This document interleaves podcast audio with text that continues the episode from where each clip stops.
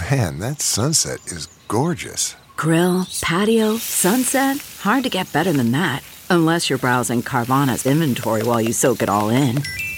Oh, burger time. So sit back, get comfortable. Carvana's got thousands of cars under $20,000 just waiting for you. I could stay here forever. Carvana, where car buying meets comfort, meets convenience. Download the app or visit Carvana.com today.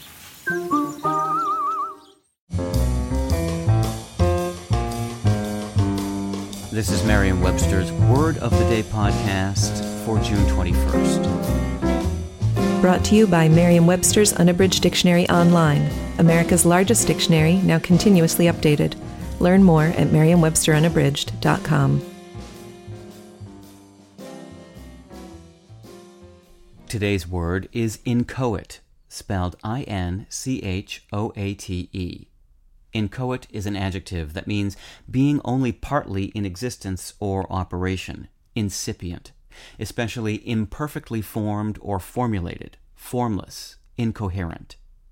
Here's the word used in a sentence from The Mountain Democrat by Gene Altshuler.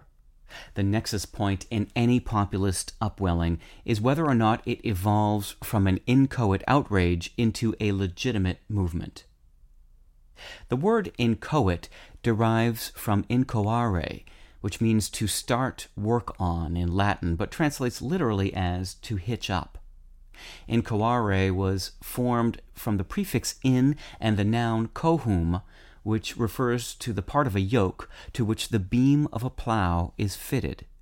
The concept of implementing this initial step toward the larger task of plowing a field can help provide a clearer understanding of inchoate, an adjective used to describe the imperfect form of something, such as a plan or idea, in its early stages of development. Perhaps because it looks a little like the word chaos, although the two aren't closely related, inchoate now not only implies the formlessness that often marks beginnings, but also the confusion caused by chaos. With your word of the day, I'm Peter Sokolowski. Visit the new Merriam Webster Unabridged, America's most comprehensive online dictionary and the best source of current information about the English language. Get started today at merriam-websterunabridged.com.